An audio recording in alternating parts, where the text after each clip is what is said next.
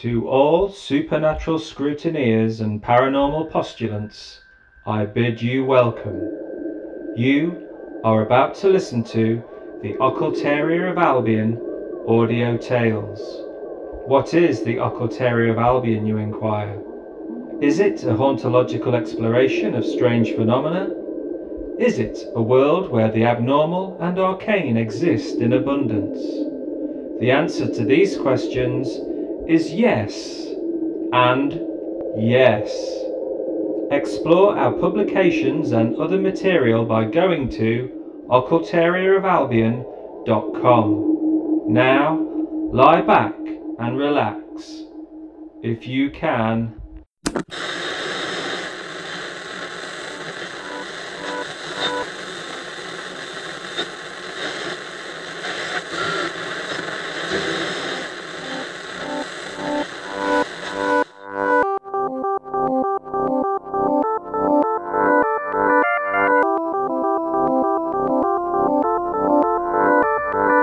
Occultaria of Albion Audio Tales.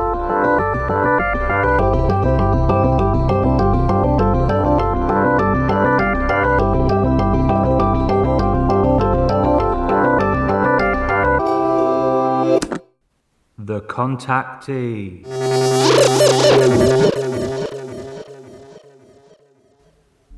The main plaza of the campus was ferociously hot in the June sunshine. Its concrete had become desiccated and bone pale, while the greenery of the stone planters in the centre were yellowed and drooping. What students remained at Linsedge University stayed in the cool of the shaded colonnade as they wandered slowly toward the library or the refectory, or to the grey bricked hexagon of the lecture theatre building, perpetually chilly in winter, but now pleasantly cool. Everyone had an unhurried sanguinity to their movements, and, despite the academic year having ended some weeks before, the summer timetable of conferences and symposia and barbecues was in full swing. To a casual observer, Dr. Brinsley Corncrake looked just like another academic, one of Linsedge's own lecturers, or perhaps a visitor from another institution. He clutched his tweed jacket in his slender hand as he leant against a concrete pillar of the colonnade. From an office somewhere above, a radio was playing. illegally from the Red Army. It's There was a news report about the latest developments in the USSR. and sell them. It would seem that nothing now could prevent the disintegration of the Soviet state. Dr. Corncrake reflected that it was going to be quite a momentous time for humanity. He took a handkerchief from his pocket and wiped at his shaggy grey hair stuck to his forehead with perspiration. He removed his glasses and gave them a wipe also. When he returned them to the bridge of his nose, he noticed a young woman stood in front of him. She was looking at him with a frown. Are you Dr. Corncrake? she asked. Certainly, he replied, and you must be Libby Weaver. She smiled nervously and nodded. I'm glad to meet you, he told her, swinging his jacket over his shoulder. If you would like to follow me, we can go down to my office. You'll find it pleasantly cool in there. He began to lead the way. Libby walked alongside the professor, nervously playing with the single blonde dreadlock which sprouted from behind her right ear. She twiddled at the large bead on the end of it. Dr. Corncrake led the way down some stairs and through a doorway, which appeared to bring them out into a service area in the bowels of the campus. The sudden transition to shade gave Libby red spots before her eyes. On the phone, she told him, it sounded like you had a real understanding of this sort of experience. I think your research must be important. Corncrake smiled. This way, he said, gesturing toward another door a little further past a shipping container used by the university's maintenance department. Is this really the only way to get to your office? Libby asked, stopping. I have been relocated, he quickly explained. This is my temporary home for the summer until my new office is ready. There is another way to get here, but I must confess I find the campus confusingly labyrinthine at the best of times. Libby nodded and continued. In a moment she was led into a corridor via a fire exit, and then into a small room with empty shelves and an olive coloured carpet peppered with indentations where once was furniture. All the furniture the room had now was an orange filing cabinet in one corner, a small desk, and two chairs. I've not had all my things brought down yet, Corncrake smiled, interpreting the look on Libby Weaver's face as a mixture of misgiving and disenchantment. Please, take a seat. She sat. Dr. Corncrake hung his jacket on the back of his chair and sat down opposite her. Your appearance is quite uncommon, he said with a chuckle. Libby laughed. I haven't heard it put like that before. She tucked her dreadlock behind her ear and tried to relax. I think it refreshing, Corncrake said.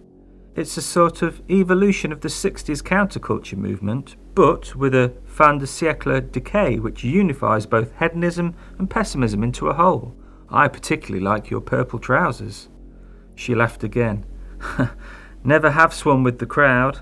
I'm just being me, she shrugged. Which is precisely why we are here. He opened one of the drawers and brought out something which looked like a cross between a desk lamp and a transistor radio.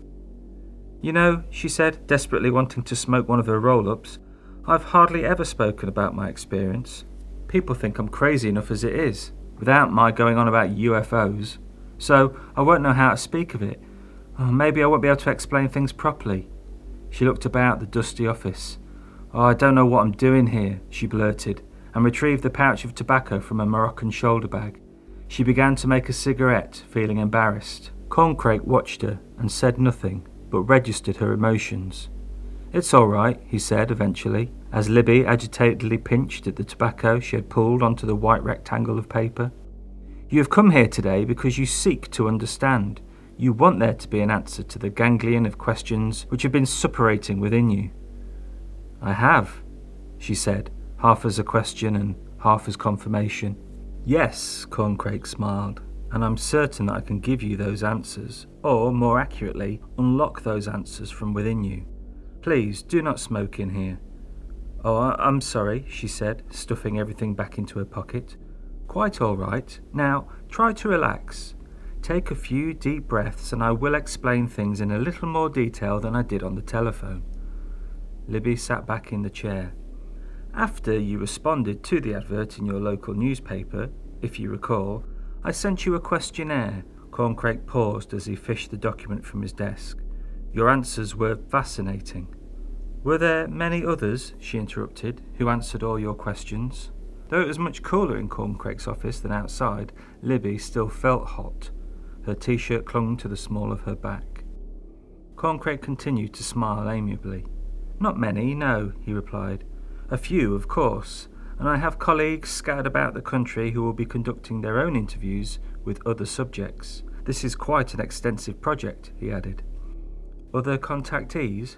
How many interviews like this are you doing? she asked. Only you, Corncrake paused for just a moment. As I said, your story is fascinating, so I'm glad we were able to meet. Libby didn't know how to respond. It felt like the dentist was thanking the patient for letting him look into her mouth and drilling a hole in her teeth. I may be able to help alleviate some of your suffering, he said, as if he had read her mind. So, how will this work? Her eyes turned to the contraption he had placed on his desk. A form of hypnosis, he told her. Although you hold clear memories of your encounter, many contactees discover that it is their subconscious mind which holds the details and feelings that will allow you to understand the experience more fully. Libby looked from the thing on the desk to the professor. He continued to study her, a pleasant smile fixed on his face. She'd seen a couple of therapists in the past, had even been to a friend who claimed to be a white witch. They'd all had a similar energy about them, and all of them had been unable to provide lasting help for her. Libby believed she had a knack for reading auras or energies in people, but the man in front of her had nothing whatsoever. Corncrake radiated a silence that surprised her. And what do you think, Dr. Corncrake? she asked, trying to understand him. What do I think? About UFOs and abductions. What's your opinion? Are we mad or just attention seekers? I think it is more complicated than such a narrow binary choice. Humans are far more complex than that. Libby tried to place his age. Although there was the scruffy grey hair and glasses, his skin did not seem to have the lines of age that might be expected. Along with no aura, there was no ring on his finger, and of course, no photos on the desk to indicate a Mrs. Corncrake or any children. I realise, he said, looking at another piece of paper, that you have already gone through some details of your experience in the questionnaire. But if you would briefly answer some further questions now, just for the record.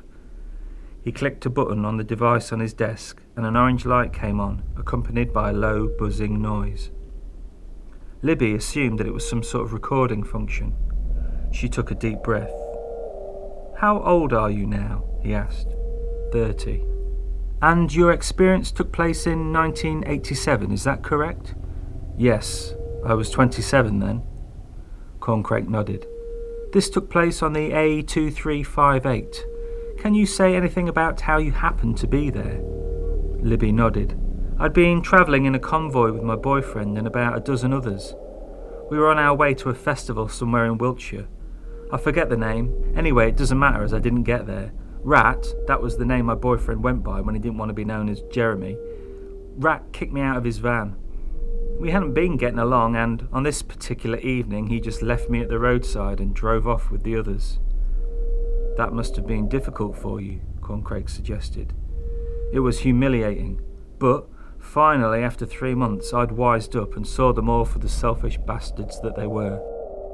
And you would have described yourself as a traveller, is that correct? Part of a group of New Age travellers?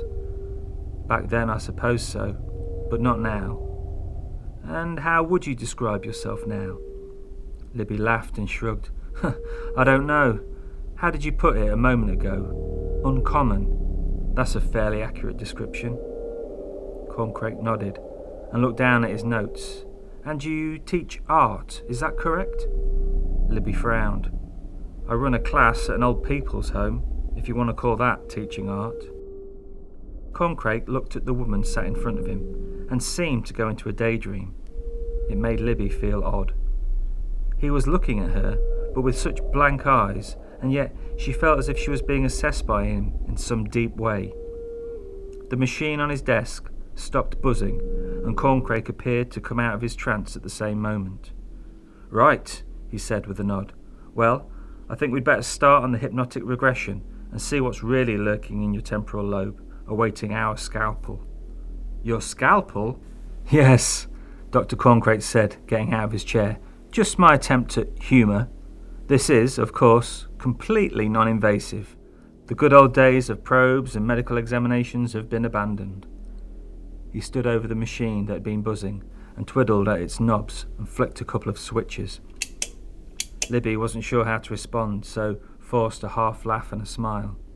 I'm going to place you into a hypnotic state, very gently and carefully, of course, and then I shall take you back to the A2358 and the night of your encounter.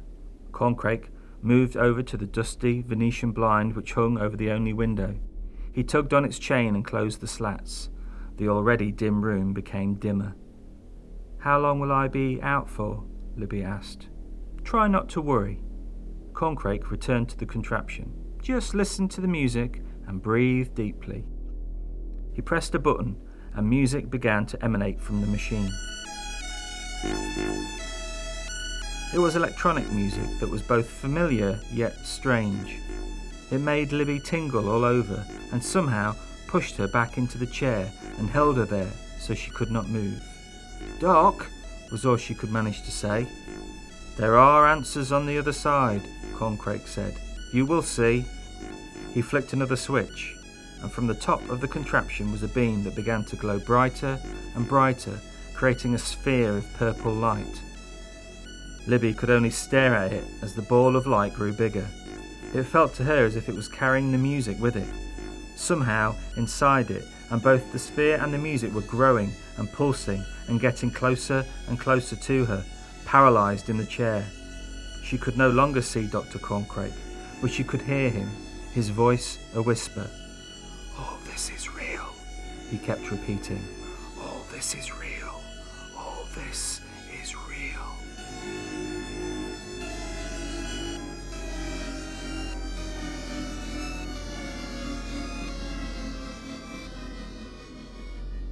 Libby was standing at the roadside. The sky was nearly dark, but far away in the distance it had a purple edge with long wisps of deep orange and vermilion. Directly above her, the first stars were showing. She remembered this, but could not tell if it were a memory or if it was happening there and then, like deja vu. What had happened? She had been left at the roadside, and her boyfriend and the others had gone and were clearly not coming back for her. She had waited, then walked a little, then stopped and waited. Now dusk had thickened, and it would soon be night, and she was beginning to feel scared at being stuck on the roadside. No cars had passed for a long time, and she could see no lights from houses. All she could do was continue walking and hope that it brought her to some sort of civilization. Libby hoped it would be a late night petrol station. She had a hankering to buy some Scotch eggs. She kept thinking of the Scotch eggs she was going to eat as she trudged along the road.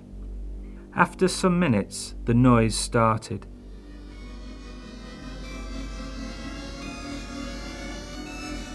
Immediately, it drowned out the sound of her footsteps.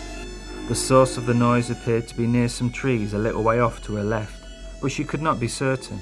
In one moment, the sound was everywhere, and then in the next moment, it was coming from the trees again. The noise was an unearthly electronic sound that was both strange yet familiar. From the trees ahead of her came an intense purple beam of light. It began to flash skyward, slowly at first, but then faster, until it was like a strobe at a disco. Libby could not move, or rather, something in her mind told her not to. She stood, motionless, and watched as the purple light flashed. Then the source of the light appeared.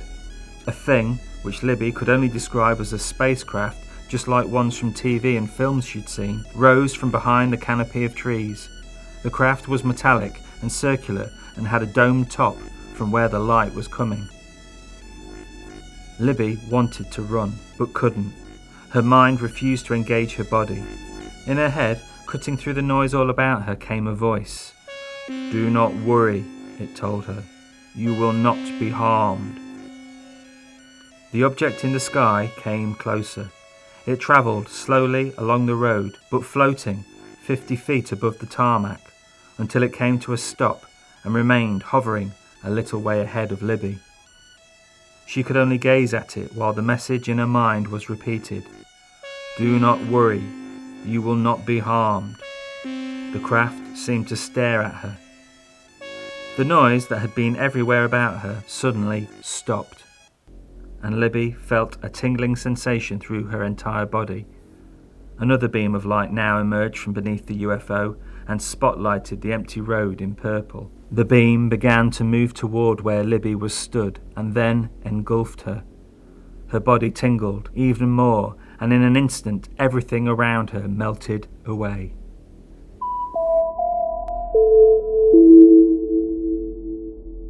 When she was a teenager, she'd had to have her appendix removed. It was the only time she'd been in hospital or had an operation under general anaesthetic. She remembered the feeling of coming round as the anaesthetic wore off, the confusion, the disjointed nature of her thoughts, the unfamiliar faces of the nurses staring down at her. It was just the same now, only worse. She lay on a bed, but the faces looking down at her were not human, and she wasn't in any kind of hospital ward. A grey skinned creature with a pair of small cavities for a nose and two large black beads for eyes, was looking at her. We are connected, he said in a tone that Libby thought was rather matter of fact. Another similar looking creature agreed with a nod of their hairless and narrow head. Her auric field has begun to stabilize, it said. Libby realized she could hear their talk despite noticing that none of them had mouths. Just try to relax, said a third entity somewhere out of her field of vision. She realized that she was able to control her body once again and sat up in the bed. The two beings which had been gathered around her now quickly left, leaving only the one who had told her to relax. Welcome, they said, stepping forward. The thing wore a green robe, but it was clear that the skin of these beings was entirely grey and hairless. Libby looked at the figure stood a few feet from her, then at her surroundings. It was a room of complete whiteness. There appeared to be no other objects other than the bed she was in and the alien in front of her. The whiteness of the room had a glow to it, and it hurt her eyes if she looked too hard at it, so she kept her gaze on the creature in front of her. Its skin had the texture of an elephant or a walrus, a wrinkled grey leather. We have manipulated your theta waves so that you can remain calm and more accepting than you might normally be, the being told her. Its two large eyes blinked. This is not a dream or hallucination, in case you were wondering. The creature did not smile, because there was no mouth from which to do so, but there was a warmth to the voice. My God, Libby said, suddenly realizing where she'd heard the voice before. You're Corncrake, aren't you? She didn't know how she knew, but the thing in front of her was Dr. Corncrake. Libby felt certain. Is this all part of my fucking hypnosis? She asked and looked around the room again, expecting it now to look like the office she'd been sat in. The room remained white. She didn't know whether to feel angry or amused. I am Corncrake, said the figure with a gesture of his long, slender hands. And yes, you are hypnotized, but this is not simply part of your hypnosis. You don't have a mouth, Libby said, not really understanding what was happening. Corncrake waited a moment. We are communicating in a manner you would understand as telepathically. Can I get up? she asked. It is better if you stay in the bed. Corncrake's voice remained calm. It takes some time to adjust, he added. There is a lot of information we must give you. Although we are adjusting your theta waves, you may still find what we tell you somewhat overwhelming. I don't get it, Libby confessed. Am I still in your office? Is this a memory of what happened to me? It is both. Your physical form is at the university, but your mind is here. This is a recreation of what happened to you three years ago. Corncrake's eyes blinked again. But it is also happening now. Libby swung her legs round to sit on the edge of the bed. She breathed heavily. So, this really did happen. I was abducted by aliens. I sort of wondered if I'd imagined it, like a nervous breakdown or something. I didn't want it to be real, but I didn't want to be a crazy person either. But you're saying it is real. This is real. She felt dizzy.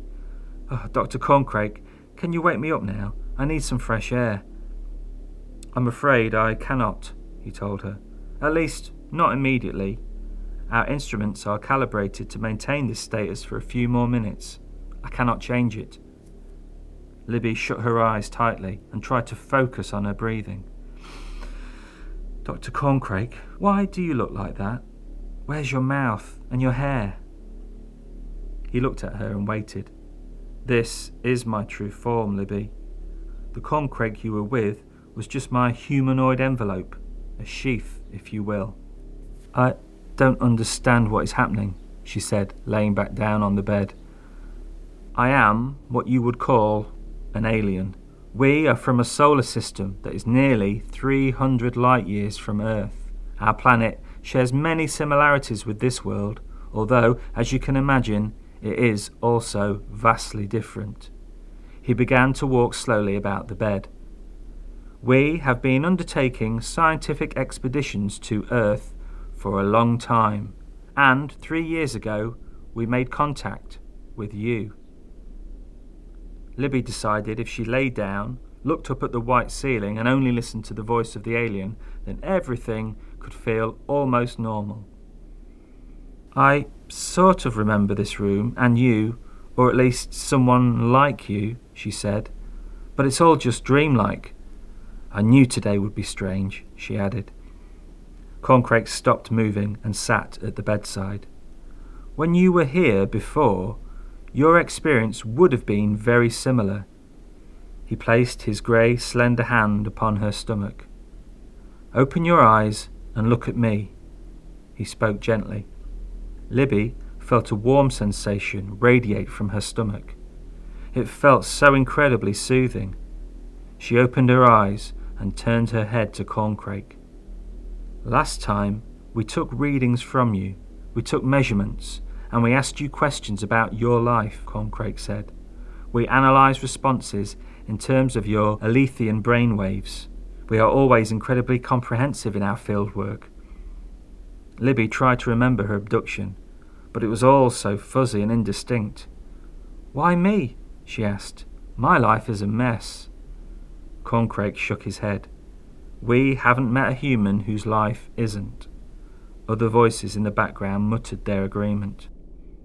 There was no special reason, Corncrake went on. You were chosen only because you were there, on the roadside, and we were there too, waiting for a specimen. I'm a specimen, Libby said indignantly. Please. Corncrake increased the soothing sensation that he was applying to Libby's belly. We have little time before you will awaken and be returned. You must listen. Libby sat up and stared at him. Go on then, she said, feeling less timid. Three years have passed, he said. We have continued to monitor you during that time through a small device which was left inside you. The device is entirely harmless, and now the life of the experiment is coming to an end. It shall disintegrate and liquefy. At that moment, you will never hear from us again. Corncrake paused to try and read the look on Libby's face. With all our subjects, we offer a choice, he went on. If you wish, you can come with us across the galaxy, across light years to our world. We have many things to reveal to you. You will experience no harm and no suffering with us. You mean leave Earth? Corncrake nodded. Forever? He nodded again. If you agree, that is how it must be. But in coming with us, you will be exposed to wonders and knowledge far beyond anything you can imagine here and you will live among us in harmony. Your life would no longer be messy. Libby's eyes narrowed. You offer this to all your specimens? she asked. Yes. And has anyone ever taken you up on it? There have been some. You would meet them. From somewhere, a beeping alarm began to sound. Well, I can't, Libby told him, getting up from the bed. I just can't leave and never come back. How can anyone? The alarm continued to beep all around them. Of course, Corncrake said with a nod. We can open the door, but only the individual can walk through it. Another being, similar in appearance and dress to Corncrake, entered the room. Both figures communicated silently with one another. Corncrake turned back to Libby. The evaluation and your time here have come to an end. I'm going back, she asked. Corncrake did not speak. He only nodded and held up a willowy hand. Your brain waves are clear. You have chosen. The brightness of the room suddenly became more intense until everything was glowing white and colourless. Libby had to close her eyes. The alarm became louder and louder and began to change into something that sounded as if it were melting.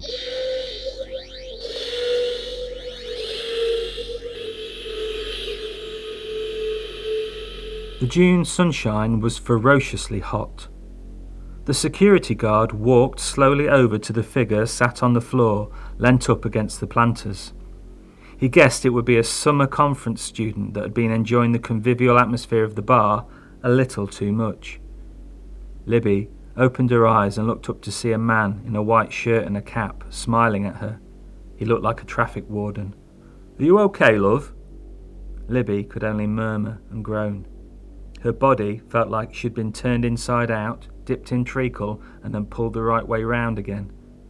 Come on, said the security guard, reaching out his hand and lifting her up. Let's get you to the first aid room. Do you know what conference you're here for? Her mind was scrambled. She remembered she was at the university, but the reason escaped her. As they walked across the plaza, she could see other students staring and laughing. The security guard held her arm and guided her and kept repeating that everything would be all right. I can't leave, was all Libby could manage to say. I can't leave. I have to stay. They went inside, and then they were in a room, and it was cool. It was white and had a hospital bed and a stainless steel cabinet in the corner. You just rest yourself here. The security guard sat her on the bed. What's your name? he asked. Libby Weaver, she told him. He handed her a cup of water. What are you doing on campus? He couldn't smell any alcohol on her, and he began to think that perhaps it was the heat and the sun which had gotten to her.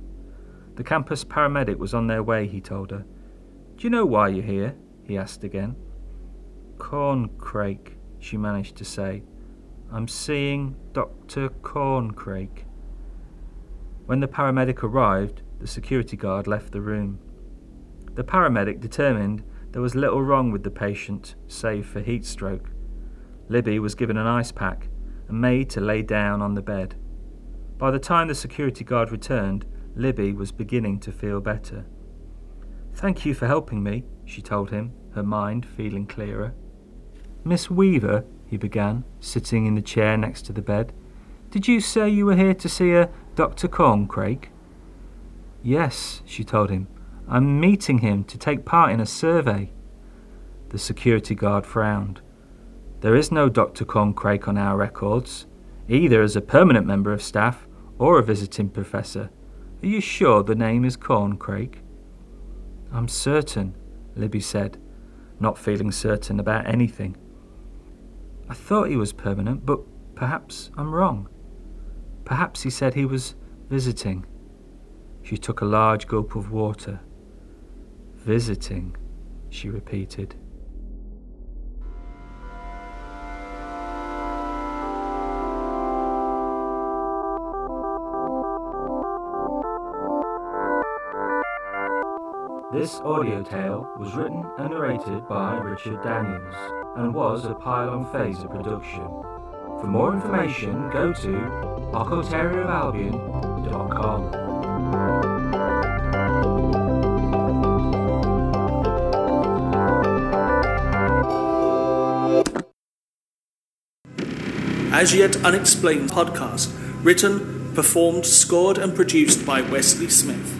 We will be looking at some of the most famous and mysterious tales of the strange, paranormal, and unexplained. If you are interested in the paranormal, then this podcast is for you.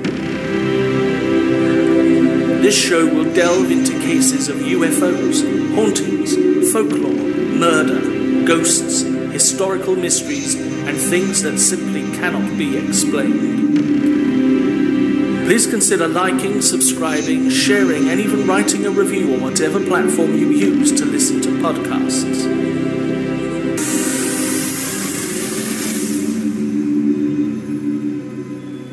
As yet unexplained.